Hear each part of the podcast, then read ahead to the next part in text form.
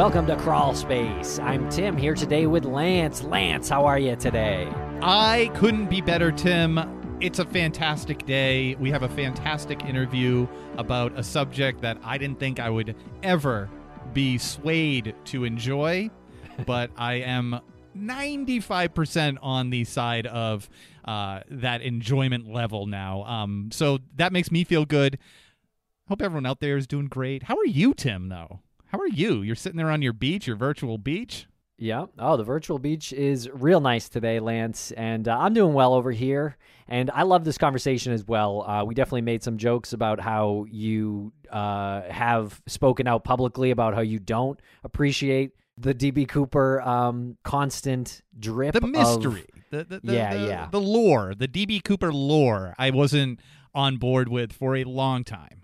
Well, I get it. I mean, it's a historical thing, and you know, we're we're pretty victim focused with our true crime cases over here, and this one is victimless, you know, so it kind of is out of our uh, wheel, our natural wheelhouse, I guess I'll say. But it is fun to delve into these um, historical mysteries like D B Cooper. On Thanksgiving Eve in nineteen seventy-one, a man calling himself Dan Cooper skyjacked a Northwest Orient flight traveling from Portland to Seattle, and our guest, Lance, Eric Ulis, has investigated the case for about fourteen years. And I read that right from his website at eric ulis dot com. He's got a ton of information about the case there. And he delivers some nuggets of information during this interview that most people might not know if you haven't dug in as deep as he's dug in on the D B Cooper disappearance and the hijacking itself, including, I don't want to give away any spoilers, but during this interview, I realized why I didn't like D B Cooper. And it's not about D B Cooper at all. It's about Treat Williams. So there's that in this interview. Uh, it was a refreshing moment personally for me. It felt like a weight was lifted, uh, and I was able to enjoy that again. How very random, Lance. Well, I'm glad you are able to enjoy it again. And uh, this conversation, again, is is really great. And yeah, Eric does come with some breaking news. So uh, make sure to follow Eric on social media. There are some links in the show notes. And there's also CooperCon coming up in twenty twenty-two. And uh, and Eric has written a report on the D B Cooper case. It's called Sky Ghost. You can get your copy today at eric ulis dot com. And if you like what you hear from Eric on the D B Cooper disappearance and, and the whole mystery, he also contributes a bit to the Isabella Stewart Gardner Museum heist. So listen to his interviews on Empty Frames, our other show about that heist, where he talks about his investigation into it. And he also brings on a special guest who was the girlfriend of one of the suspects.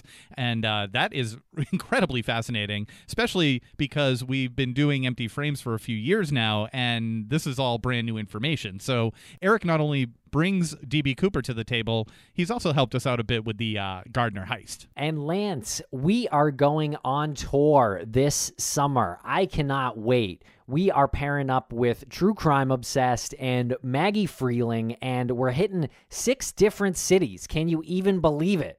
It's going to be incredible. We are doing six different cities, like you said, a mini tour. Uh, it's always great to get up there on stage with True Crime Obsessed. We go over the Disappearance of Maura Murray documentary and also the Finding Maura Murray independent documentary that you and I made with James Renner, and it's kind of like a roast fest. You're not going to get any breaking news on the case or really anything like that. What True Crime Obsessed does is they'll look at these true crime docuseries. They'll give their comical take on them. If you haven't heard their show, you should really check that out, True Crime Obsessed. And this is live. So they'll play clips and they'll rib us, and then there's a nice fun back and forth, and the audience really digs it. Uh, this is happening in August, and we, we're doing two legs technically. Uh, Tim, why don't you handle the first leg, and I'll let people know about the second leg. Wednesday, August third, we're in Orlando, Florida. Thursday, August fourth, we're in West Palm Beach, Florida. And Saturday, August sixth, we are in Atlanta, Georgia. And you can get your tickets and some more information about the tour dates at true crime obsessed dot com slash c dash us dash live. And if you're unable to make that first leg of the tour, we're going to do a second leg Friday, August nineteenth. We will be in Saint Paul, Minnesota. Saturday, August twentieth, we will be in Dallas, Texas. Sunday, August twenty-first, we will be in Houston, Texas. And we'll make sure that security has photographs of John Lorden so they don't let him into the Saint Paul show, Lance. We're real strict about this. And as a matter of fact, Tim, we're so serious about it, we're giving his photo to every one of the cities because it would be just like him to show up in Houston or Dallas or or somewhere in Florida. Him and Morph would be there in Florida. Morph would try to smuggle him in. All right, everybody. Thanks a lot for listening. Hope you enjoy this conversation with Eric Ulis. Make sure to check out his website. And we're going to break for commercial here, and then there'll be another break about midway through this conversation. And thanks a lot for listening, everybody. Make sure to follow us on social media.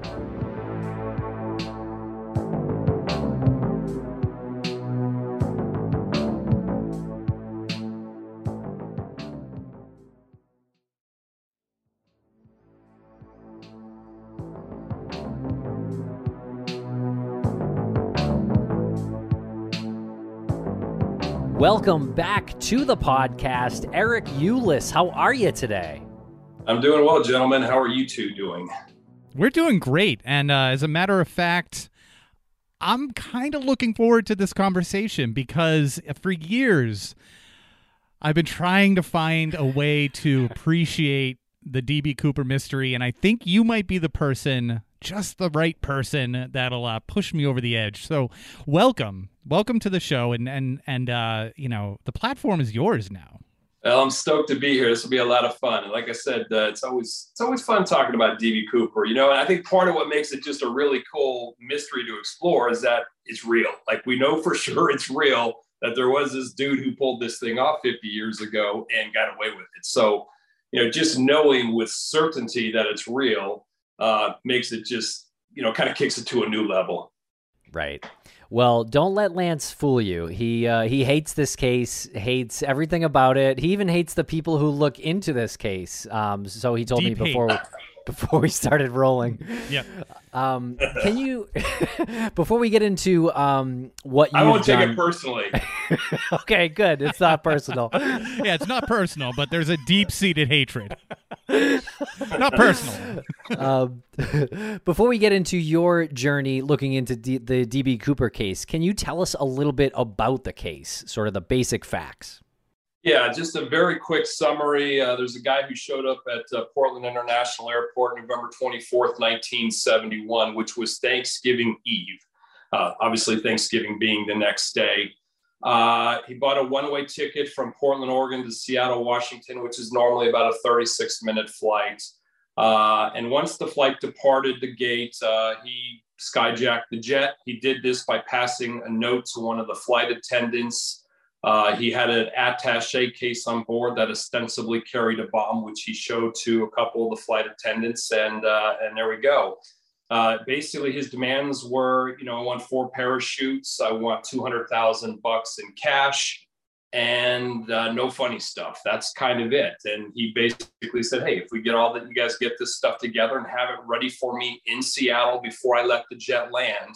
Uh, once I do that, then I'll let the passengers go. And uh, eventually all the stuff was brought to, uh, to the airport in Seattle. The jet landed. Uh, he received his two hundred thousand bucks in cash and his four parachutes. When I say four parachutes, I want to be clear. There are two main parachutes, the ones that go on the back, as well as two front parachutes, re- reserve parachutes that, that obviously go on the front.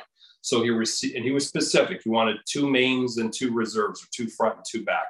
Uh, but once he got those items, uh, he let the passengers go.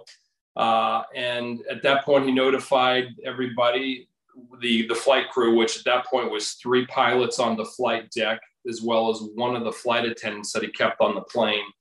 Uh, he notified them that uh, his plan was to fly to Mexico City, wanted to fly nonstop. Uh, they said there was no possible way to fly nonstop, in part because what D B Cooper demanded was that the jet not fly over ten thousand feet in altitude, that it remain unpressurized, that it fly with the flaps at a very specific fifteen degree setting, and that it fly with its landing gear down. So it was a very dirty, drag heavy configuration, obviously not very efficient. And, you know, the jet's lumbering along at two hundred miles an hour.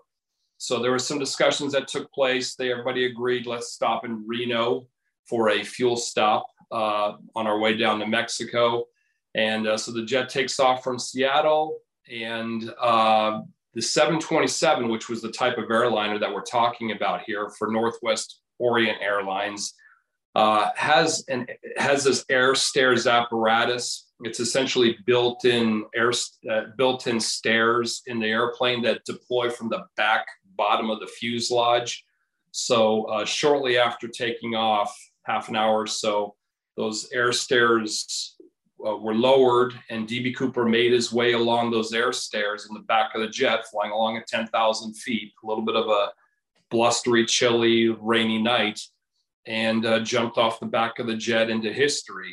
Uh, the They weren't really sure that he had jumped, or they weren't absolutely certain that he had jumped, until the plane actually landed in Reno a couple of hours later, and he wasn't on the jet anymore.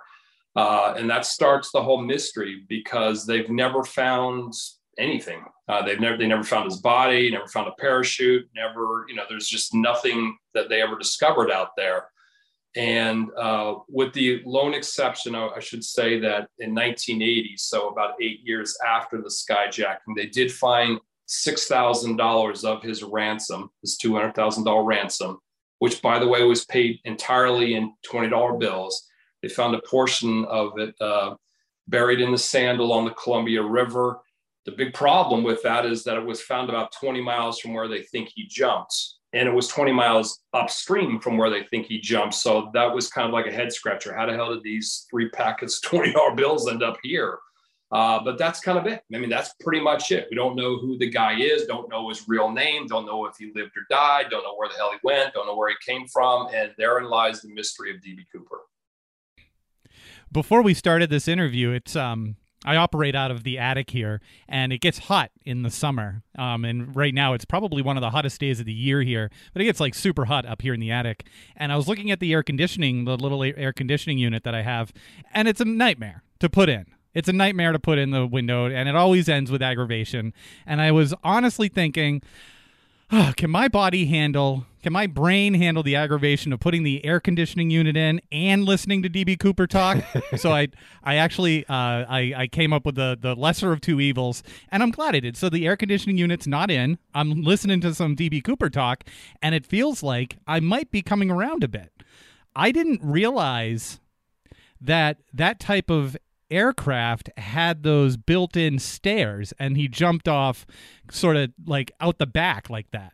Um, and that, that creates this romantic image in my head of this uh, criminal who essentially executed a, a victimless crime. And do you think that that is why it is so appealing to people who like mysteries, is that it, it comes right to the point where like no one was actually really hurt, right? So you yeah. can approach it with, um, you, you you don't have to you don't have to be delicate with the facts, and, and you don't have to feel like you're I don't know treading have to tread lightly with uh with you know victims and families and and what comes along with other cold cases.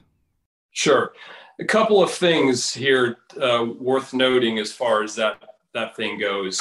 Uh, the only people on the airplane that knew that there was a skyjacking taking place were actually the flight attendants and the pilots. There were three pilots and three flight attendants. None of the passengers actually knew that. D B Cooper said he didn't want the passengers to know. So believe it or not, you know, even as the jet's flying around, because it took the jet, it took a while for these guys to bring all this stuff together in Seattle. So the jet was kind of circling around the Seattle area for about two and a half hours. Uh, but none of the passengers realized what was happening until they actually walked off the jet in Seattle and were met by uh, law enforcement, F B I agents at the bottom of the stairs. At that point, they realized, wait a minute, we were hijacked. Okay, now it makes sense. So uh, even the passengers were handled pretty diplomatically, I guess I could say. Obviously, the flight crew experienced some stress and that kind of thing. But it, but putting that aside, yes, victimless crime as far as that goes. But a couple of things to keep in mind. First of all, uh, you know, you got to remember the era, you know, nineteen seventy-one, you know, this is in the wake of the assassinations of J F K, Martin Luther King Junior, Robert Kennedy. Uh, you had the Kent State event that had happened uh, a few months before, where National Guard shot some students at Kent State University uh, because you've got, you know, these, these the Vietnam War and all that kind of stuff going on. So it was a really tumultuous time in, in U S history as far as that goes. So frankly, some guy rolling up and basically extorting two hundred thousand dollars out of an uh, insurance company. There were a lot of people that basically were kind of thinking good on him, and insurance companies out two hundred grand, who gives a shit? I mean, that's really, frankly, what a lot of people were kind of feeling as far as that goes, kind of like somebody who stuck it to the man. The other thing about D B Cooper is the guy sort of carried himself in a James Bond-esque kind of a manner. And what I mean by that is the guy, you know, he was conservatively dressed, you know, had, you know, conservative uh, short trimmed hair and no beard or anything like that, you know, wore a, a skinny, a black suit with a skinny black clip on tie. So he was basically had sort of a James Bond-esque kind of feel to the guy. And then, of course, then this whole grand mystery of who was the guy, where did he go, what happened to him. So I think all those elements sort of converge and come together to make this one of those cases that's just appealing for a lot of people. And it, and it makes it a little bit easier to digest. It's, it's a little bit more digestible because, like you said, nobody was was harmed physically or anything of that nature at all. Okay, Eric, I have a lot of follow-ups, and I want to get into some of the new stuff that we were talking about before, um, but I want to know about you and your dive into the D B Cooper case. You mentioned it's been around fourteen years. Can you tell us a little bit about that, what you've done, and why it keeps your interest? You know, it, it, the case is one of those cases that I was familiar with. I probably became familiar with it in the late nineteen seventies and just had a passing interest over the years. You know, as a kid, I was kind of an aviation buff, and, you know, so anything that had to do with airplanes was kind of cool. And, uh, but somewhere, you know, I'd say two thousand five, two thousand six, something in, somewhere in that time frame, uh, I got a little more, more interested in the case. And, And I think what primarily motivated me is that, you know, occasionally there would be a new article or new theory or new documentary or something that would come out related to the show. And it just seemed like we were kind of getting into Crazyville. The, the longer the mystery went on, the wackier and the crazier these theories and conspiracy theories and so forth got. And I'm one of these guys who like wants to know who the real D B Cooper is. I want to know what really happened. I'm not interested in some sort of fake fictionalized, crazy nutball version of D B Cooper and what happened here. So I thought, you know what, what the hell? I mean, I'm I kind of I'm one of those guys that kind of got into trying to solve the Rubik's Cube years ago. And, you know, I kind of like a good mystery like a lot of people. And I'm like, let me see what I can do as far as tackling this case is concerned.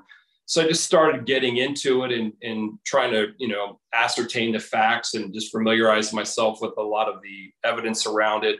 Uh, in later years, uh, I want to say somewhere around twenty sixteen, uh, through the Freedom of Information Act, the F B I started releasing literally thousands of pages of, of redacted F B I files related to the case, going all the way back to the night of the skyjacking. So it gave me the opportunity to actually see, you know, real F B I documents, not colored stuff like you read in the media or what have you, or things that are slanted. It was the actual stuff. And I started just kind of coming up with some ideas and thoughts of my own. And that just one thing kind of led to another.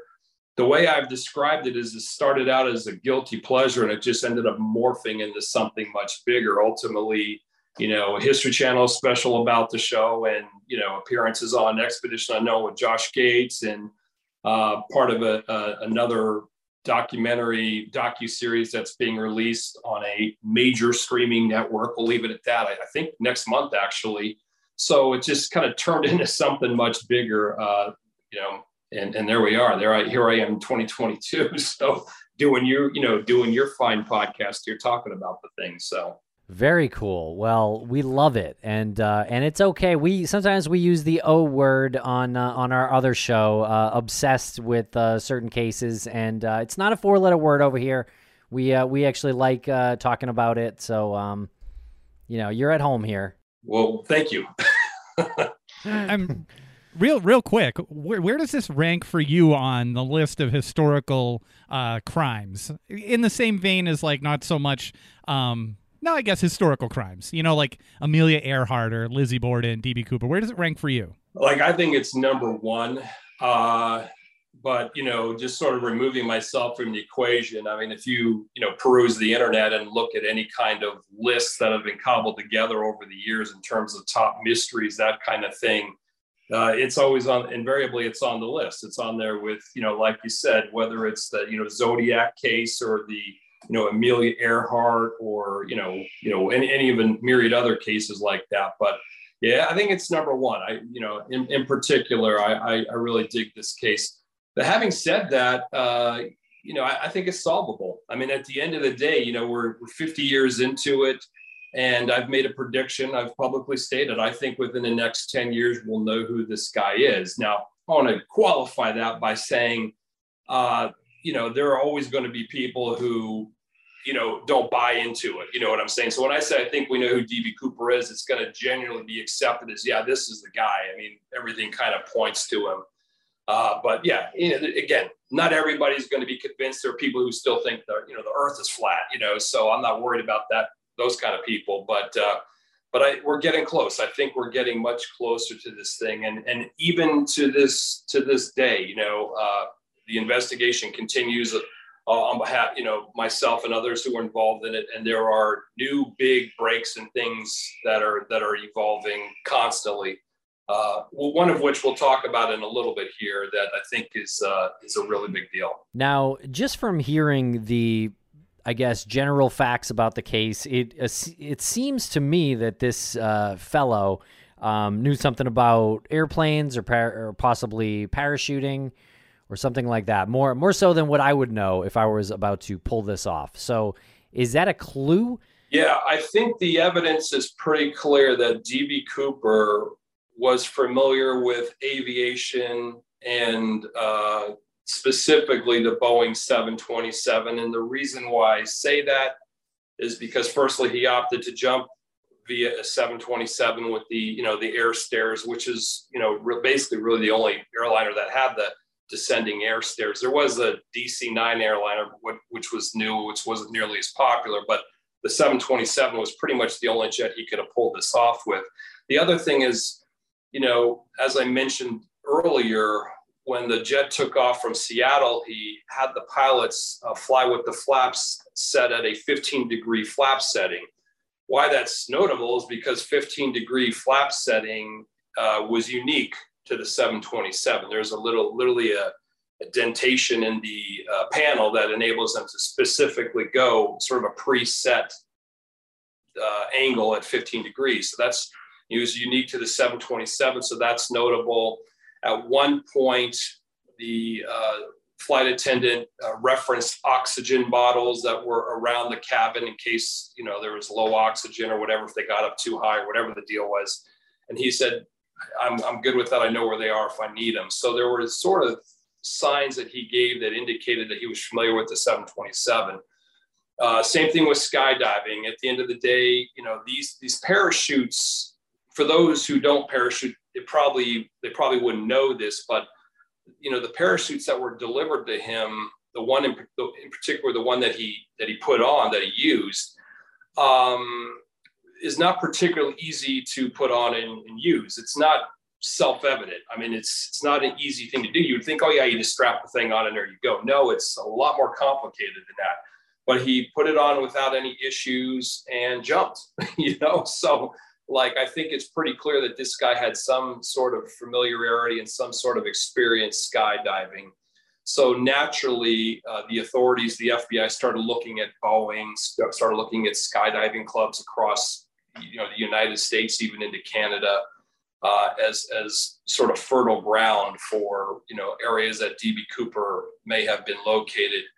Uh, one thing I should say that was notable is that when he pulled off the skyjacking here again in seventy-one, Uh, the witnesses uh, pegged his age at about forty-five years of age. So the guy was an older guy. He wasn't some twenty-one, you know, twenty-year-old kid doing this thing.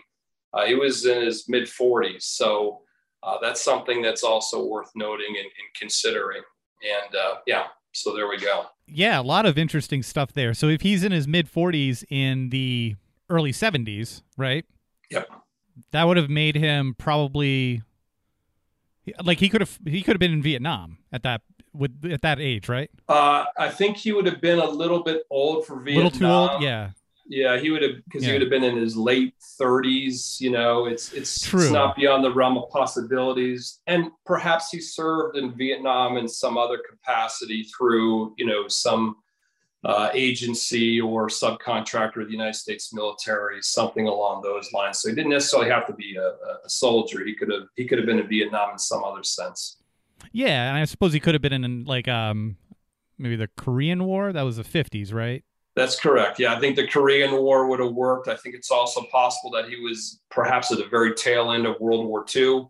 Yeah. You know, yeah, you, you add or take away a couple of years here and there to his age, and that that can change things. But, you know, it's certainly reasonable to deduce that he may have had some military, United States military experience. And he does appear to have been an American, because the flight attendant said that he He did not uh, have any discernible accent. So he does appear to, to be an American as far as that goes. And there are some other things, some other pieces of evidence that seem to indicate that as well. All right. One, one more quick question. Um, have you ever run like an anagram search on D B Cooper or Dan Cooper? Have you ever tried to see if there's a hidden word or a hidden meaning in there? Well, I actually saw somebody the other day who, who uh, said that D B Cooper, if you unfold it uh, or, you know, move the letters around, comes out to board cop. uh, so, but the, here's the problem with that is that uh, when this gentleman showed up at Portland and bought his ticket with cash, a twenty dollar bill, he gave his name. He actually gave his name as Dan Cooper, not D B Cooper, Dan Cooper. What ended up happening here is that when the media started reporting about the skyjacking that took place, Uh, somebody in the media accidentally reported his name as D B Cooper, not Dan Cooper. And obviously they quickly realized, the authorities and everybody quickly realized the mistake, but it just stuck because frankly, D B Cooper is a hell of a lot more badass of a name than Dan Cooper. So, uh, so the, you know, the D B Cooper anagram thing doesn't work because that's not the name that he actually, that they actually gave. Now, using the name Dan Cooper, uh, one of the things, you know, I, I actually countered this person who came up with this whole idea of the board cop thing. I said, well, you know, let's go with the name Dan Cooper. And maybe the guy was from the Rand Corp, Rand Corporation, and his initials were E O. You know, the Rand Corporation was a uh, created by Douglas Aircraft Company. So I don't really spend too much time on those kind of things. I mean, because there's a thousand different directions you can go as far as that goes. But uh, yeah, but it, it, it is an, an interesting uh, game to play. Really is. Drop Ocean. that's a that's an anagram for Dan Cooper. Drop Ocean. That's cool. Now, do you think he actually wanted to get to Mexico, or was it always his plan to jump out of the plane and sort of cause a misdirection? I think it's very clear. I think the evidence clearly shows that he had no intention of getting anywhere near Mexico. Uh, I think it was uh, red herring. Uh, I think the evidence also clearly shows that his plan was to jump immediately after the jet took off from Seattle. So what ended up happening here is that when everything was buttoned up in Seattle and they were ready to go, in addition to the demands of fly the jet with the flaps at fifteen degrees, leave the landing gear down and all that good stuff, don't fly over ten thousand feet in altitude, he also wanted the pilots to take off with the air stairs already lowered, with the air stairs opened and literally hanging down from the back bottom of the fuselage, literally dragging on the runway. He wanted the jet to take off like that. And that started a conversation between D B Cooper and the pilots, and the pilots essentially refused. They said, we can't take off like that. We don't exactly know what'll happen. And Cooper actually responded and said, yes, they can. You know, it seemed to know that actually, indeed, it is safe to take off like that. And as a side note, interestingly, years later, in fact, it was proved that you could take off. seven twenty-seven could depart with the air stairs hanging down, dragging on the runway. But what ended up happening here is ultimately D B Cooper relented and deferred to the pilots and said, okay, let's go ahead and we'll have the air stairs up. But as soon as we take off, you know, we're going to lower those down. And, and the way you lowered them was through this handle that was in the back of the jet. The pilots weren't responsible for lowering the air stairs. D B Cooper or the flight attendant had to pull this handle in back. So uh, the jet takes off. And sure enough, a few minutes after the jet takes off, Cooper's trying to lower the stairs and he couldn't lower the stairs. There was no way to, he was having a problem that wouldn't lower. He eventually got on the interphone, contacted the flight deck and said, I'm having a problem here. I can't lower the stairs. What the pilots did is they slowed the jet down a little bit and they, lo- they leveled the jet, because at that point it was sort of like gaining altitude, but they, they leveled the jet, slowed it down a little bit. And then at that point, Cooper was actually able to finally get them to drop down. Uh, so that, along with some other things, I think ultimately led to a situation where D B Cooper was prevented from jumping right out of, right after takeoff from Seattle, meaning five or six minutes after after takeoff from Seattle. So uh, I envision that he's kind of hitting it, sitting in the back there, kind of looking for, you know, a plan B, a second best place to jump. And he gave no directions. He didn't tell them. He didn't, gave them no directions on how to get to Reno or what have you. He just said fly. So that's the other thing. So having an accomplice on the ground would have also been very tough, given that fact. But uh, about thirty-six minutes after taking off, uh, they started, uh, as, as fate would have it, they started approaching the lights of Portland, Oregon, and Vancouver, Washington, which are, you know, right next to each other. And uh, it's at that point when D B Cooper jumped, I guess, apparently realizing, hey, there's civilization down there, and uh, and he jumped. Uh, so that's that's kind of the, the story as far as that goes. And what about the money that you said they found uh, buried and they dug that up? It, it was how far away from like the, the jump area that they found that? Yeah, it was about twenty miles as the crow flies, thereabouts. I mean, they weren't exactly weren't sure where he jumped. They had kind of a ballpark idea, uh, but it was about twenty miles along the Columbia River. And uh, and again, like I said, it's not as simple as saying, well, he jumped in this area and, and it landed in, you know, the Lewis River, for example, for those who are familiar with the Pacific Northwest. You know, it's not as simple as saying he landed in the Lewis River through some matter of grave misfortune and it all got swept down the Lewis River and then joined up with the Columbia River and then, you know, ended up getting deposited on this on this beach called Tina Bar. By the way, the name of the place it was found was at a beach called Tina Bar. Tina being spelled T E N A, uh, T E N A, Tina Bar. And the reason why that, that scenario is impossible, because like I said, where the river, the Lewis River in particular, joins up with the Columbia River is about eight or nine miles downstream for where the money was found. So, you know, unless the money had the ability to kind of like, you know, swim upstream somehow and, you know, with this little money legs, walk up the beach and bury itself for, you know, eight years, uh, that ain't happening. So there's got to be another, another story behind it. And I, to me personally, what that tells me is that D B Cooper probably landed somewhere different than where they think he landed. You know, I, I think that, I think it's clear that the, the authorities did make some mistakes over the, you know, intervening decades of the investigation. And I think one of the critical areas that they made is that the flight path is slightly off. I'm not saying it's like a hundred miles off. I'm saying that I think the jet was probably flying seven or eight miles west of where they thought it was flying. And it'd be a thing that's easy to, to make an error with uh, or an error about. And that that accounts for uh, why they never found anything, where they think he jumps, and why it also, why what they did find in terms of some of those, that money was found someplace totally different.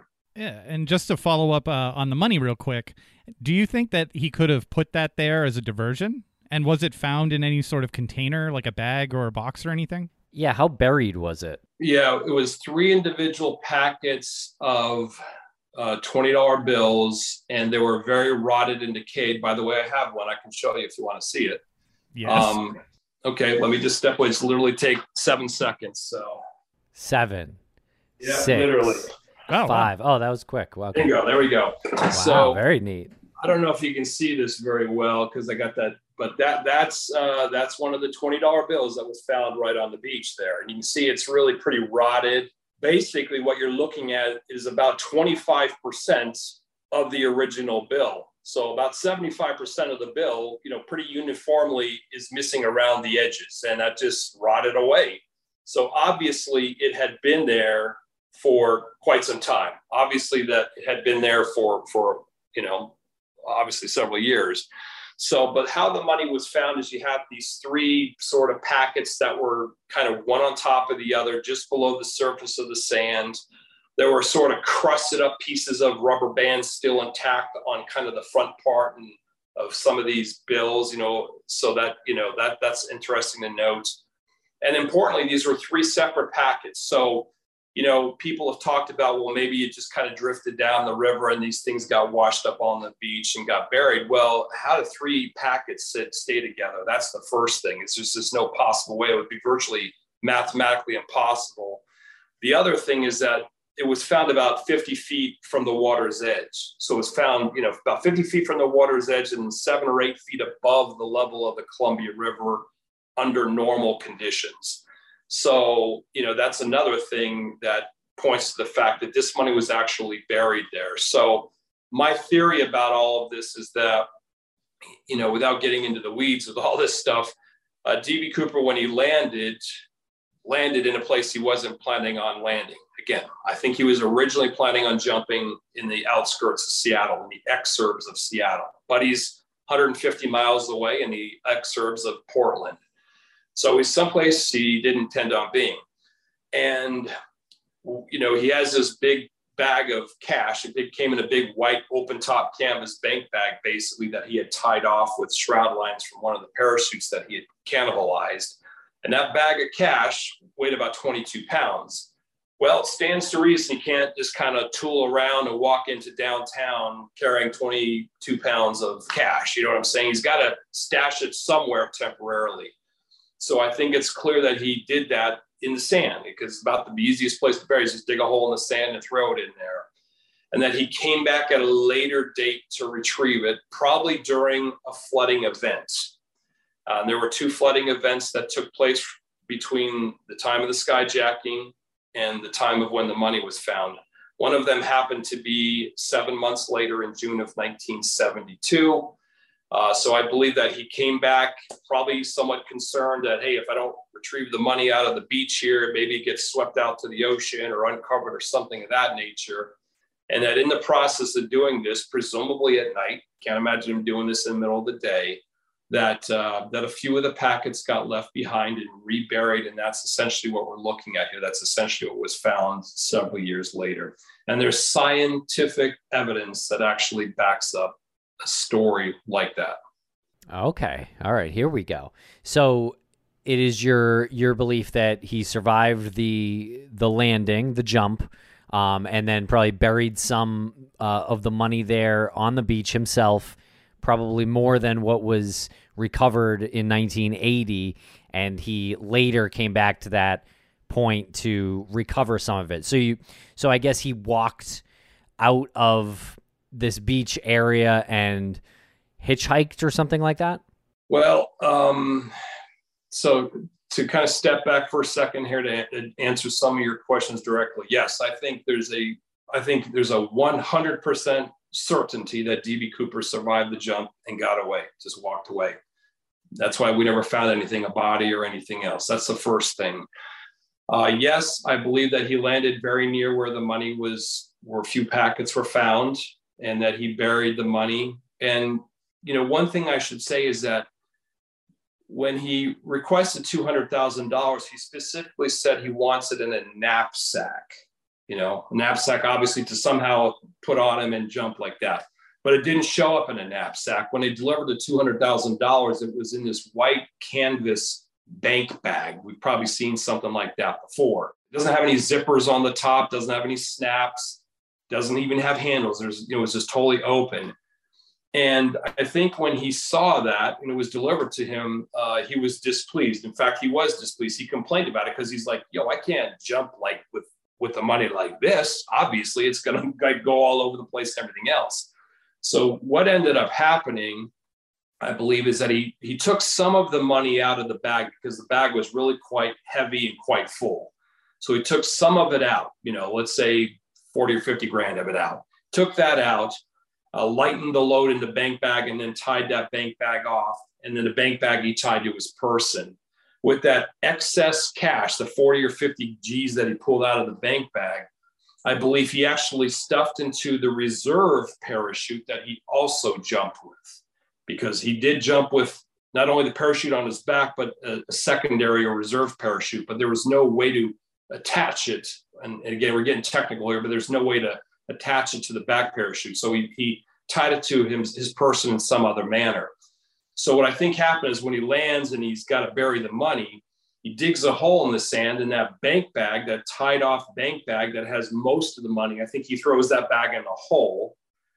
And I think he extracts the, you know, forty or fifty grand of loose packets out of that reserve parachute that he, that where he had put the money when he jumped.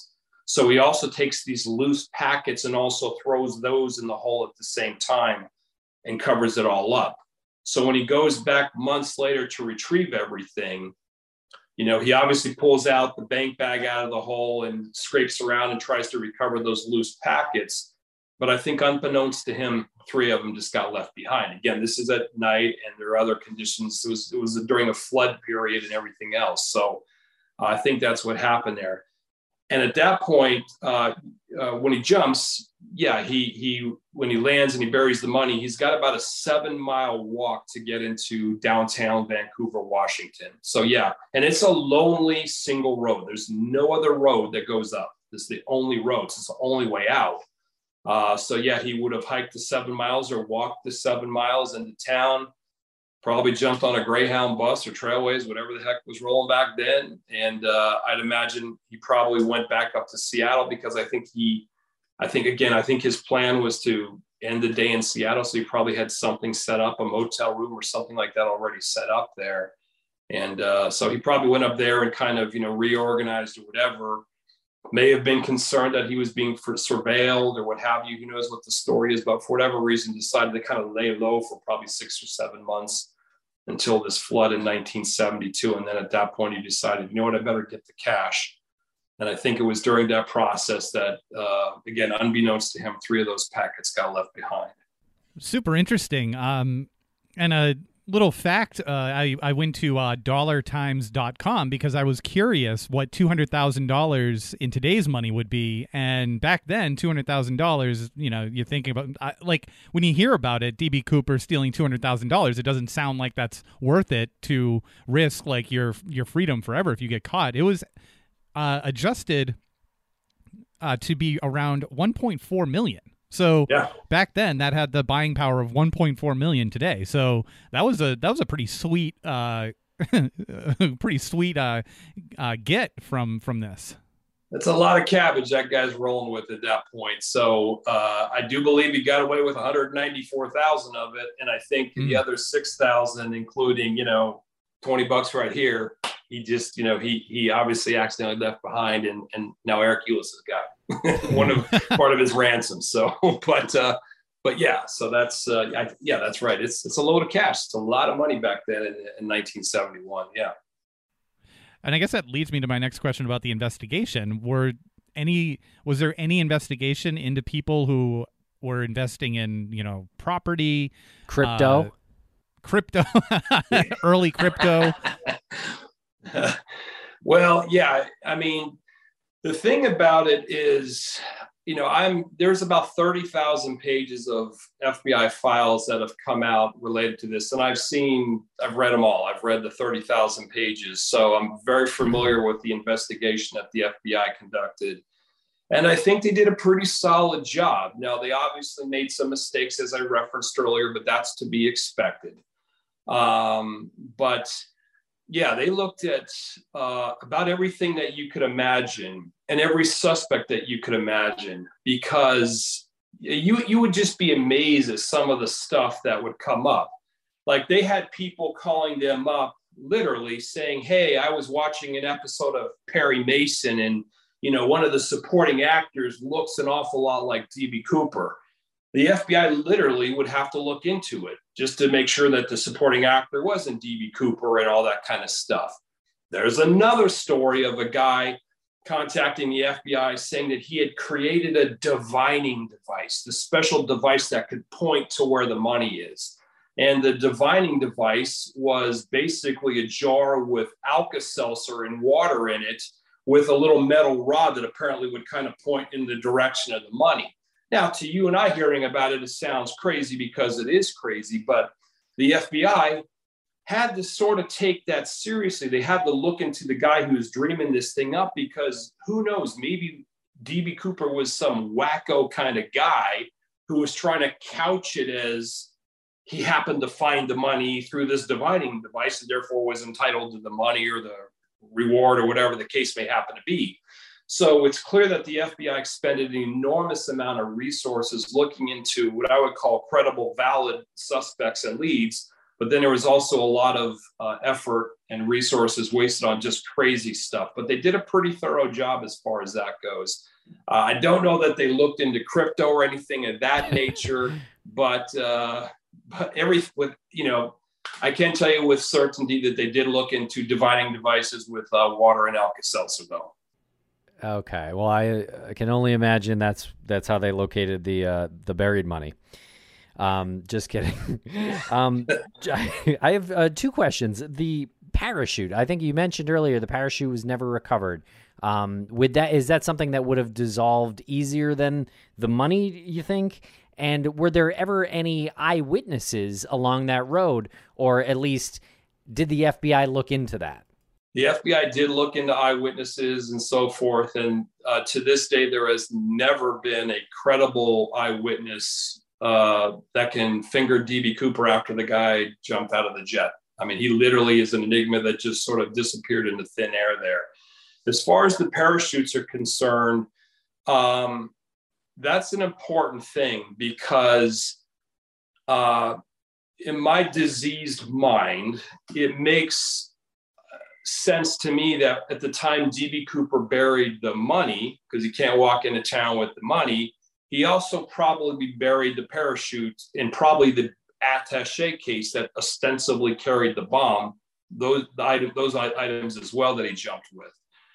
And if you believe, as I do, that he went back and ultimately retrieved the money seven months later, it does beg the question, well, did he retrieve the parachute at the same time? Why would he? Is there any, does it make any sense? He didn't own the parachutes. I mean, what, who gives a shit, you know? So um, I'm of the opinion that the parachute is still out there, just waiting to be found.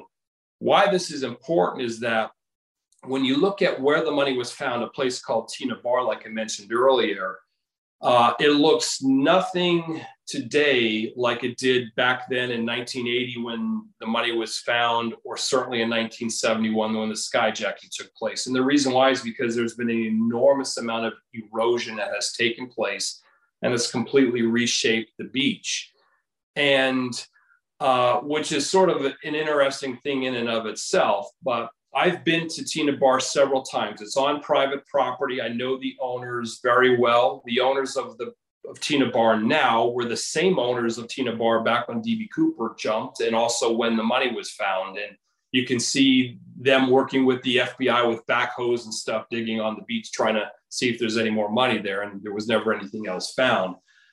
But one of the things that I noticed as I've investigated Tina Bar is that, you know, while there's been an enormous amount of erosion and the beach has largely been stripped away, there's one particular part of the beach that was never stripped away. Uh, serendipity kind of played a part as far as I'm concerned. And it just happens to line up perfectly with where the money was found. So I am of the belief, I am of the opinion that that parachute is actually probably sitting fifty feet from where the money was found forty something years ago, forty-two years ago. And that it's in part of the beach that the F B I just never looked at, which is the which is true. I mean, it's for whatever reason, they've never, never searched this part of the beach. So I've actually been uh, working with the owners over the last year, doing digs of, around that area there, trying to see if the parachute is actually there, is actually buried there. After fifty years, the parachute is probably still largely intact because it's pretty heavy, kind of canvasy sort of material. But more importantly, there are a lot of components made of stainless steel. And that stainless steel is going to be there in ten thousand years. It's not going to go anywhere. So uh, certainly, uh, even if the rest of the parachute had dissolved away, the stainless steel components are still going to be in place. And I think there's a reasonably good chance that we end up finding the parachute when all's said and done. What about in the water? Uh, the, the water itself, was has been searched over the years as well. There's scientific evidence that points to D B. Cooper not landing in the water. And here's what I mean, and this is where we get a little technical, so I'll try to be very simple. Uh, this bill right here, this actual bill was analyzed by a scientist, a guy named Tom Kay. And in, a couple of years ago, and I believe it was in twenty twenty, twenty twenty-one or twenty twenty, discovered that there are these things called diatoms that are on the bill. And diatoms are these very small glass-like organisms that were found on the bill. And uh, they're about the size of a blood cell, so you can't see them with the naked eye, but the bill is covered with these, these diatoms. And what why that's notable is because the Columbia River has these diatoms, has these organisms that bloom in the river throughout the year. And depending upon the season, there's a different type of, there's a different species of diatom in the springtime versus the wintertime. Well, it just so happens that the diatom, the species of diatom that was found on this bill uh, is consistent with the spring leading into summer. In other words, around the June timeframe. It's not around during the month of November, for example, when D B. Cooper jumped. So we can prove scientifically that the money did not enter the Columbia River when he jumped. In other words, Cooper didn't land in the river when he jumped, because otherwise the bill would also be covered with diatoms from the winter season. It appears that it was only exposed to the river during the June timeframe, which coincidentally happens to be when there was a flooding event that took place seven months later in June of nineteen seventy-two. So part of my theory is, is that D B. Cooper, hanging out probably on the East Coast, sees in the in, in weather reports or what have you that the Columbia River happens to be experiencing historic flooding, which it was, historic flooding, and that he thought, I better get this money, that he traveled out there and dug up the money again at night. At that point, the, when he dug up the money, it was the river had risen to a point where it was probably already under a foot or so of water. So this guy is digging in a foot of water, trying to, you know, pull out this bag out of its watery grave in the sand and fish around for, you know, loose packets of twenties. Uh, and I think he did a pretty good job, but the three of those packets, obviously, as he was fishing around, got exposed to the river water, obviously, because it was flooded, but he just missed them. And obviously the, the sand settled back into that hole, and then the river ended up receding and, and the flood was gone. And, but essentially that locked in place those, those three packets to be found in nineteen eighty. So what we have is that would explain how it is that when the bills, you know, were discovered in nineteen eighty, and this one in particular, why it would have diatoms from the June timeframe from the Columbia River, and only from the June timeframe in the Columbia River. So that's why I'm saying there, there are there are scientific evidence and other things that we can point to that that give us a pretty good idea of what what happened and what didn't happen as far as that goes. That's incredible. Is that Mothman in the background? Yeah, that's uh, unfortunately uh, uh, the screeching uh, bird in the background there. So hopefully it uh, dials down here. I can go up there and kind of have it, get it to kind of quiet if you want me to. But oh uh, no, no, no, it's, no, it's, it's, it's adding a nice, uh, yeah, nice, nice effect. It's no, I don't, I don't live in, yeah, I don't live in the tropics. I'm in, uh, I'm in Arizona here for right now. But uh, yeah, so. Well, if there's one thing Lance hates more than D B. Cooper, it's Mothman. It's- Mothman and parrots. Yes. And we'll be right back after a quick word from our sponsors. Thanks to our sponsors, and now we're back to the program. I'm really impressed, and you're turning me around here. I'm really impressed that that bill, or, or those bills were analyzed to that extent where you were able to put that seven-month time frame on there. That's that's how you got that time frame, was because of the, what are they called? Diat diatoms? Uh, diatoms. Diatoms. And here, here, here's the interesting thing is that, again, we know, you know, where the money was buried. We know what part of the beach. And remember, I said it was about forty or fifty feet from the water's edge, and it was about seven or eight feet above the level of the Columbia River under normal conditions. Well, I looked back at historical records for the Columbia River during the, that time frame there. And there are only two times when the Columbia River flooded and actually was high enough where it reached the spot where the money was actually buried. There are only two times. Once was in June of nineteen seventy-two that I referenced. The other was in June of nineteen seventy-four. So I don't think it's a coincidence that these this bill has June diatoms on it, and that the two flooding events happened to both occur in June. So, so I think, again, that's sort of the Sherlock Holmes kind of part of this case here, where you kind of look into it and, and it gives you the opportunity to kind of peel away the layers of the onion and learn some things. That's also part of the reason why I feel very strongly, very passionately about this, the fact that we'll eventually figure out who this guy is, because, you know, we're dealing with evidence today, or instruments, scientific instruments, and, and, and that kind of analysis today that didn't exist fifty, fifty years ago when this took place. And, uh, and I think that ultimately, you know, that those enhances in science and technology are going to ultimately unravel the mystery of D B. Cooper. All right, Eric. Uh, now I really want to get into your new evidence, and uh, would love to hear what you got. Okay, very cool. So D B. Cooper, uh, after he jumped, uh, left a skinny black clip-on tie on the jet. So when the jet showed up in Reno and they realized, yo, D B. Cooper's gone, one of the things that they found was a skinny black clip-on tie that was sitting on his chair. And D B. Cooper was seen wearing a skinny black tie. So apparently Cooper took the tie off, threw it on the chair, you know, tied the money and all this stuff, and put the parachutes on, and just forgot about the tie.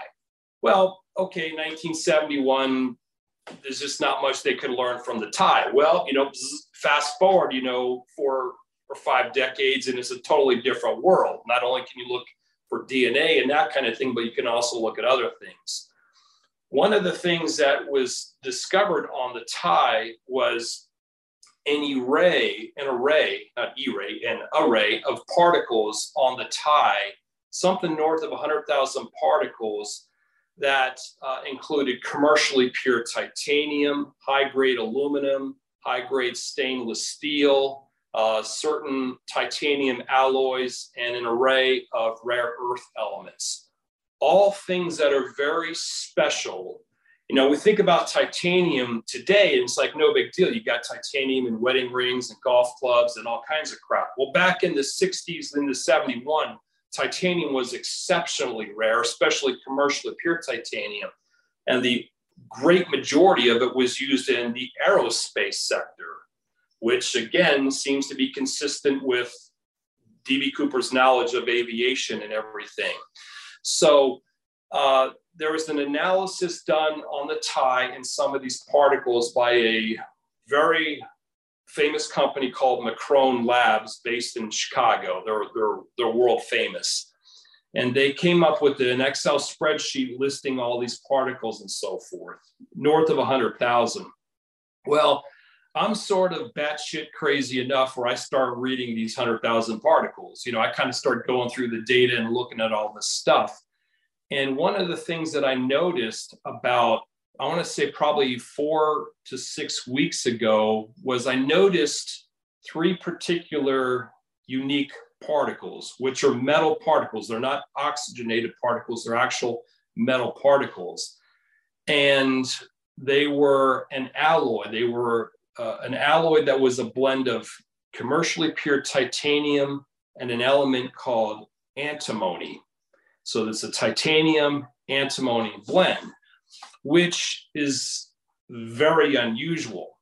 So why this is important to find three particles of titanium and antimony is that I did some research and I discovered that there was a company that actually had received a patent for this specific titanium antimony alloy. Very specific percentages and so forth, and it's, it's within those parameters there. So it does appear that these three particles are of this specific alloy that was patented by this, this company back in the mid nineteen fifties. This company was called Rem-Cru, R E M C R U. uh, and, it, and it was headquartered in Midland, Pennsylvania. Importantly, they had a research uh, facility that was located in the suburbs of Pennsylvania, of Pittsburgh, Pennsylvania at that time. And they're the kind of company that was dealing with, you know, looking into specialty me- metals and so forth, because they had a lot of contracts with aerospace companies, not only commercial aerospace, but also, or commercial aviation, but also like the military and that kind of thing as well. So why this is critically important is it does appear that these three particles that were found on D B Cooper's tie clearly point to the fact that D B Cooper somehow was exposed to the to this particular alloy pr- produced at this particular company. What's also important about this thing is that this alloy was never commercially produced. Apparently, it was just something they experimented with, gained a patent for it, then never commercially produced it. So it appears that the only place Cooper could have picked this up was at this Rem-Cru Titanium Corporation. Why that's important is because I, I think that's tantamount to, I, I essentially refer to it as basically commercial D N A. Just as human D N A can point you to a specific individual, commercial D N A can point you to a specific company. So it does appear that D B Cooper actually came from and probably worked at this Rem-Cru Titanium Corporation in the fifties, into the sixties, and, and may well have worked up into the early seventies, at which point there was a big layoff, a big collapse of that whole industry. And he probably had a pink slip in hand, and that may well have Of motivated him to actually pull off the pull off the skyjacking. So that is huge, because we may have identified the specific place, the specific area where D B Cooper came from. Uh, Rem-Cru has changed hands many times over the last several decades. Um, the the current company is a company called Crucible, uh, which was in the steel and all kinds of stuff as well. I've been talking with the president of the company, Uh, trying to get my hands on old documents, old photographs, old pictures, things of that nature, newsletters, things of that nature, to see if we can identify D B Cooper there. So that's a work in progress as far as that goes. But that's a really, really, really big deal, because I think the evidence clearly shows that D B Cooper probably didn't live in the Pacific Northwest. He, he was familiar with it, apparently, but he probably worked at this particular uh, Rem-Cru Corporation, Titanium. Uh, he probably had traveled to Seattle on a handful of occasions, because again, just the nature of the materials they're working with, I can see how there would have been uh, quite a bit of sort of cross-pollination and coordination between Boeing, for example, and their corporation and others. And uh, and again, at some point, probably with a pink slip in hand, he decided to pull this thing off, and there it is. So I'm looking for a guy that uh, lived in the Pittsburgh area. And I think it's very, very, very likely that, it, that indeed D B Cooper did come from the Pittsburgh area, probably went back to the Pittsburgh area after the skyjacking, uh, which means that, you know, while they're looking for this guy in the Pacific Northwest, he's hanging out in Pittsburgh. And again, as I noted already, probably keeping an eye on things, hanging kind of low. And then seven months later realizes, you know what, there's a flood going on. I better get on a plane and go back there and get that money. And that's what happened. And therein lies the lion's share of the story. Now, as to what happened with the one hundred ninety-four thousand dollars that he apparently collected from the beach and all that good stuff, who knows? He bought the Steelers. Well, so he's one of the Rooneys then, huh? Yeah. Apparently, um, wow. Well, What a, what a crazy, um, remarkable, fascinating theory uh, that you just laid out there. Well done on putting all that together. Uh, have you looked at the names of the suspects that have been listed uh, in D B Cooper's case and cross-referenced that with any employees from that time period? Yeah, I've, I'm very familiar with uh, pretty much all the suspects in the, in the case here. Uh, and I'm of the opinion that none of them Uh, check off all the boxes. So, uh, you know, years ago, I firmly believe that D B Cooper was probably somebody that law enforcement had come across at some point. They just didn't know that that was D B Cooper, you know, but I've changed my mind in, in, uh, in recent, uh, probably in the last year or so. I'm now of the opinion that D B Cooper is somebody who flew completely under the radar and that law enforcement just never came across. And that that in large part explains how it is that D B Cooper got away with this thing. I've said many times that, you know, while there's a human nature is such that it leads people to, you know, come up with exotic conspiracies and exotic theories to explain mysteries like D B Cooper. For example, he was a C I A black ops guy, or he was involved in President Nixon's reelection campaign, or, or whatever. I mean, I've, I've heard it all. The truth of the matter is, is that I think it's much simpler than that. I'm somebody who embraces Occam's razor, which essentially states the simplest solution is usually the closest to the truth. And I suspect that D B Cooper was a middle-aged guy, probably with a pink slip in his hand, down on his luck. And for whatever reason, he figured this was his ticket out. This was his ticket out. Skyjack the jet and, and pull this thing off. And I think he was one of these guys who didn't brag about it, didn't, you know, go to the bar the next day and say, hey, guess what I did, you know, Thanksgiving Eve. I think he was very quiet about it. And importantly, he just stayed one or two steps ahead of the authorities the entire way. And therein lies, you know, therein lies an explanation for how this guy managed to get away with it all. I don't think D B Cooper was a career criminal. I think this was a one-off event, the, a, a desperate uh, event from a desperate individual, like I said, probably financially jammed up. And there you go. I think that's who D B Cooper is. And I think that's who D B Cooper was. And I think that explains it. I know it may not be as sexy as, you know, somebody working for President Nixon or some sort of C I A black ops guy in, in, in Asia, but I think that's the truth of the matter. Well, I'm just relieved you didn't, uh, you didn't say it was my dad. That's right. it, it wasn't your dad, and I don't think he had anything to do with Isabella Stewart Gardner Museum heist. So. Okay, thank you. Uh, jury's still out on the second part. um, I have one question. Um, the the bomb, I guess, or, or I su- assume fake bomb. Was that was that something that that was not a real bomb, or did it detonate, or what? Yeah, tell me a little bit about that. Well, this is what we know about it. When he opened the attaché case, he showed what appeared to be a bomb, and it had, you know, reddish colored sticks with, uh, you know, kind of a large battery and some wires and things like that. And uh, he had two wires that he said, hey, if I t- touch the two wires, it'll, you know, it'll complete the circuit and the bomb will explode. Dynamite is not red. It's a darker color.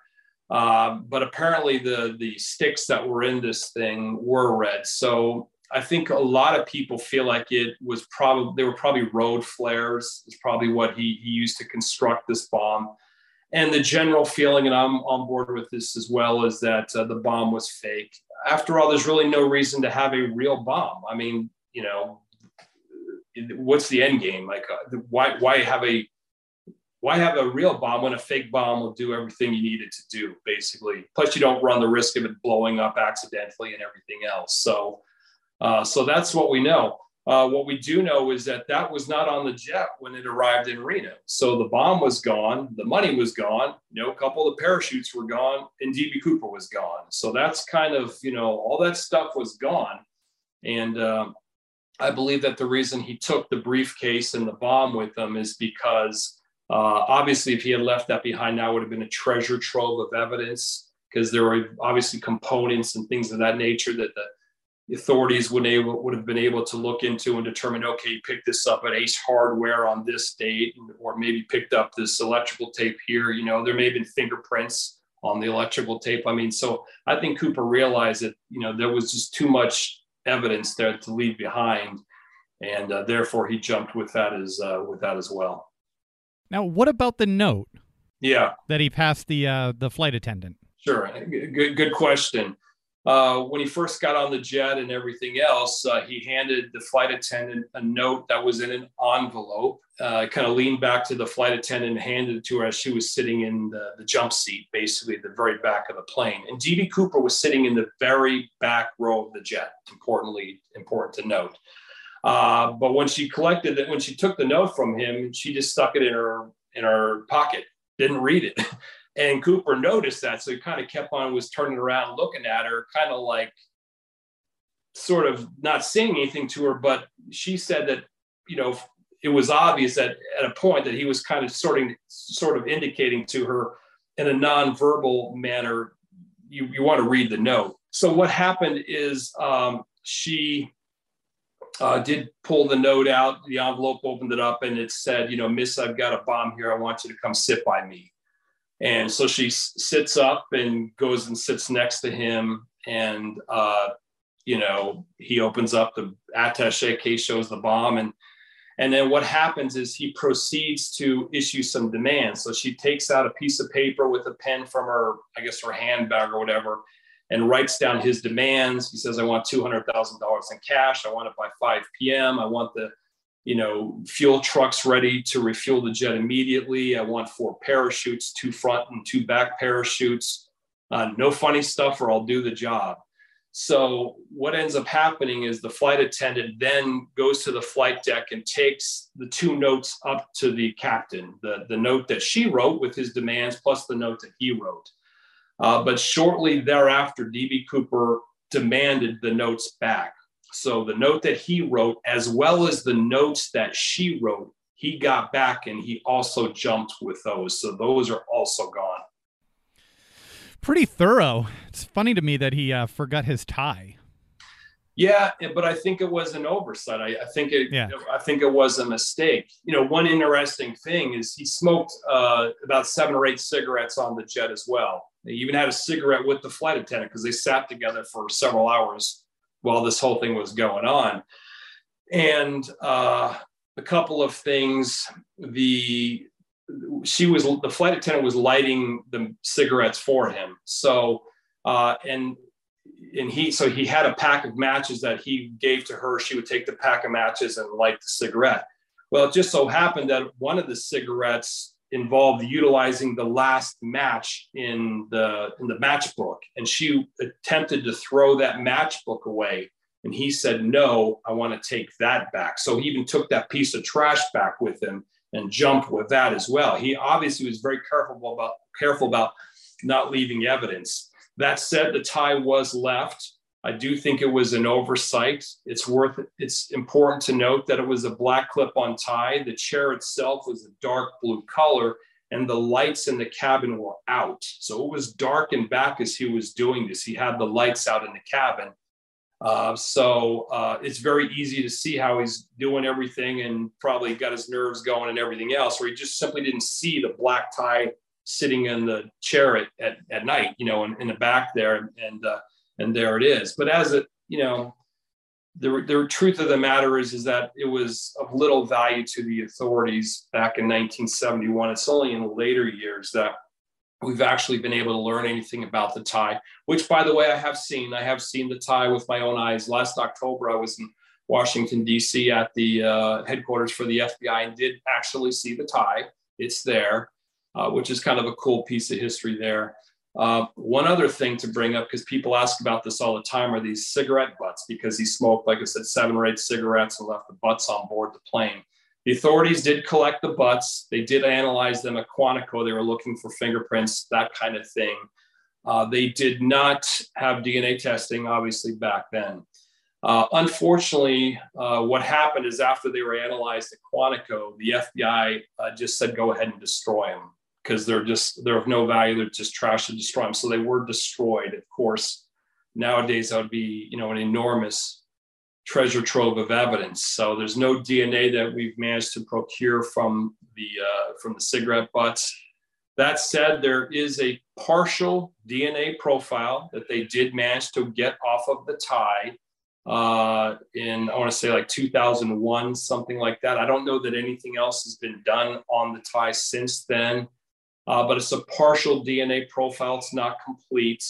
Uh, and they're not one thousand percent sure that it's actually D B Cooper's D N A, but, you know, they seem reasonably confident that it is, or that his D N A is there. So there is a little bit of something to work with there. You know, yeah. Unfortunately, it's not the kind of thing where we've got D N A that's going to one thousand percent prove that somebody was D B Cooper, but you can use it to eliminate suspects, to say somebody just totally doesn't match, so therefore that person's not D B Cooper. Yeah, absolutely. They could potentially do some genealogy and kind of reverse engineer and uh, cross-reference some other suspects, or, you know, folks like like who you mentioned, you know, from the Pittsburgh area, or potentially uh, employees at that uh, at that factory. Yeah, and and and I mean, I would love it. I mean, if uh, if anybody's listening to this that's from that area or has some sort of familiarity, relationship with Rem-Cru or, or you know anything of that nature, Crucible, uh, Steel after that into the nineteen sixties, you know, shoot me an email, Eric at eric ulis dot com. You know, I'd love to hear from you because I'm trying to get as much information as I can uh, related to that company. Again, Eric at eric ulis dot com. But, uh, you know, that's what's going to take at this point. I mean, it's sort of almost kind of a brute force attempt to kind of like get information and stuff out to the public. And then, you know, obviously we do have, you know, science and technology and things like that that are pretty cutting edge nowadays that are, that are, you know, helping us out as well, providing some assist. But uh, I think we'll eventually figure out, like I said earlier, I think we'll eventually figure out who this guy was. Uh, and I think it'll be within the next, you know, nine to ten years. Excellent. I just have one more question about the flight attendant. Is she still with us? Um, and if so, have you talked to her? If not, have you talked to family members or anybody who might have been friends with her? The flight attendant, her name is Tina Mucklow, is still around. She's actually, uh, she doesn't really communicate with anybody. I've reached out to her a few times, but she has never uh, returned my call. She's butt dialed me a couple of times. But uh, so obviously she, I, I know she's getting my messages and stuff, you know, and I've, and I've called and just left a few messages. I'm not hounding her or anything, but she is working with a, um, on a major Hollywood movie that's being put out uh, related to the skyjacking, which I know is coming out sometime in the future. Uh, so I know she's signed up as a consultant with, with that production house. So she's just not talking. That's going to be part of, you know, that's going to be part of her agreement anyway with the, with the production company, because they've essentially purchased her rights. Uh, the pilot, uh, you know, there was the captain of the jet who has passed away. Uh, Uh, he, he's he's long gone, but uh, the co-pilot was a guy named Bill Rataczak, and Bill Rataczak actually is the guy who did really the flying of the jet and everything else. He was the main guy as far as that goes in the in the cockpit. Uh, Bill's still around. He's also signed on as part of this movie. I, I I have talked to Bill on a handful of occasions and asked him quite a few questions about this. Uh, so that's you know that's kind of cool to talk to the guy who was the actual pilot and kind of relay to me stuff that he recalls. You know, he was on the flight deck, so he never saw D B Cooper, never heard D B Cooper except, you know, via the interphone, uh, because, you know, he's, he was in the front, obviously, and Cooper stayed in the back. Uh, also, there is a, you may recall that I mentioned that D B Cooper sat in the very back of the jet. So this was a seven twenty-seven that had, you know, uh, three seats and then an aisle and then three seats. And D B Cooper was sitting in the middle of the three seats on the right-hand side of the jet. He was the only one sitting there. And then on the left-hand side of the jet, there was one student, one twenty-year-old college student sitting in, in the back on the other side. So there's just those two in the very back row. That college student, he was twenty years old at the time, is a guy named Bill Mitchell. Bill Mitchell's still around. I know Bill Mitchell as well. In fact, uh, we have a big annual convention called CooperCon that takes place in Portland, Oregon, uh, every year uh, for a few days. Um, the weekend before Thanksgiving times up with when the skyjacking took place. But at the last CooperCon, this last November, um, I, you know, Bill Mitchell, I actually interviewed Bill Mitchell on stage and talked to him about, you know, what his recollections were and, and everything else. And Bill Mitchell actually, even though they didn't know the jet was being skyjacked, he actually paid quite a bit of quite a bit of attention to, to D B Cooper. He actually kind of sized this guy up. And the reason why he sized the guy up is because, you know, Bill Mitchell then was a twenty-year-old college student. You know, D B Cooper is this forty-five-year-old guy. And uh, he had the flight attendant sitting with him the entire time. And the flight attendant, Tina Mucklow, was twenty-three years old at that time, you know, and an attractive woman, of course. So Bill Mitchell was kind of eyeballing the dynamic, and he was just thinking, you know, what's this, you know, attractive twenty-three-year-old flight attendant who's much closer to my age doing, spending all her time talking with this old geeky guy, you know? So he cut, Bill was kind of sort of offended by it. You know, he's kind of like, you know, hey, I'm, you know, I'm worthy of some attention. So, so because of that, he kind of, you know, was sort of eyeballing Cooper and paid a lot of attention to him and noted a number of things, not realizing what was going on. It was only after they landed in Seattle, of course, and he walked off the jet with the other passengers that the light bulb went off and they, they heard, "You guys have been skyjacked." And it was a few minutes later where he realized, wait a minute, the dude who skyjacked the jet was the dude sitting in the back row with me. So, so Bill Mitchell's kind of a cool person to talk to about this, uh, about the skyjacking and D B Cooper himself. So it's, in that sense, it's a lot of fun, and it really becomes a fun thing to explore. The thing, though, is that, you know, Bill Mitchell's now seventy, seventy-one years old. You know, obviously several people have passed on since then. And, you know, this is it. I mean, this is our last best golden opportunity to talk to some of these people, some of these firsthand witnesses before, you know, there's just too much time that has passed for, for all the obvious reasons. So, uh, so in that sense, uh, you know, I think there's a lot of value in sort of making a real solid push, as I'm doing right now, to see if we can get this thing buttoned up, this case buttoned up, and this mystery solved. Uh, while we've still got a few people hanging around that can actually attest to who D B Cooper was and what he looked like and everything else. God, uh, you, you you got me hooked now. I said I had one more question. I lied. I, I this is my last question. W- what did they describe his demeanor to be? D B Cooper uh, was uh, cool as a cucumber. Uh, and importantly to note, he wasn't some badass dude, you know, swearing or anything else. Uh, he didn't swear at all. He was actually, you know, all things considered, very courteous to the to the flight attendants. Uh, but he was cool. He was in control. Again, sort of James Bond-esque in a certain way. Uh, it is notable. One of the things that I've considered is, you remember when he, you know, initially issued his demands to the flight attendant sitting next to him. He very famously said at the end of the note, "No funny stuff, or I'll do the job." And I think that that line in and of itself is a clue. I think it gives us a peek inside the mind of D B Cooper. To me, when I hear a line like "No funny stuff, or I'll do the job," it tells me that D B Cooper actually was probably outside of his element, that he wasn't a career criminal, that he felt somewhat uncomfortable about doing this. It's interesting that he spoke euphemistically. I mean, this was a threat that was, you know, obviously enveloped in euphemism. He didn't say, "Hey, listen, you know, you guys do what I want, or I'm going to basically blow everybody to F up." You know what I'm saying? You know, or, or, you know, unless you want a bullet in your head, do this shit, or, you know, whatever. He's "no funny stuff, or I'll do the job." So I think there are a lot of little things that we can kind of pick out, a lot of little clues that we can kind of put together that collectively tell a story, point to who D B Cooper was. But on measure, the witnesses to a person have said that the guy was calm, the guy was cool, seemed to be in control. He wasn't rude or discourteous to anybody. Uh, that said, you know, he wanted the two hundred thousand dollars, didn't want any problems, and jumped from the jet. And as far as we know, left everybody alone after that. Amazing. Well, incredible work, Eric. Thank you very much. And, uh, you mentioned that there's a, did you say there's a new documentary coming out next month that you're in? Yeah, uh, I believe it's next month. I'm a part of it.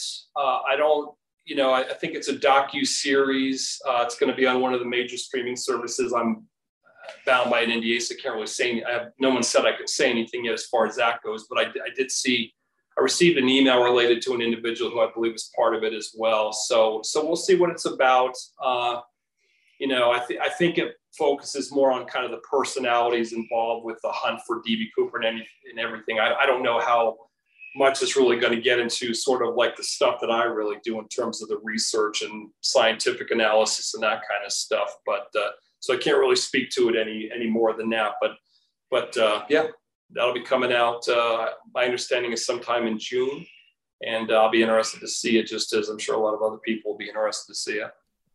Well, I am now inter- interested in seeing it. You have uh, you have converted me to a D B Cooper fan, so I will uh, forever um, be uh, loyal to your your quest to find out who D B. Cooper uh, is and was. And when you were talking about Uh, a movie based on, I realized why I don't like D B. Cooper is I don't like Treat Williams. I never liked the actor Treat Williams, and he played D B. Cooper, and that's been just rolling around in my head subconsciously. It just came out, and it, fe it feels great. It feels great. It's not that I hate D B. Cooper. I just hate Treat Williams. Yeah, that was kind of a, a hokey, hokey Hollywood attempt at kind of, you know, having fun with it. There's another, uh, another movie, uh, Bigfoot and D B. Cooper, Uh, that's, you know, I think kind of a cult classic, you know, from probably that time as well. So, but, uh, you know, and I, and I don't know. I mean, I don't, I don't know what this movie is going to be about. I mean, I think obviously when you deal with historical events like this, it's, it's a little touch and go.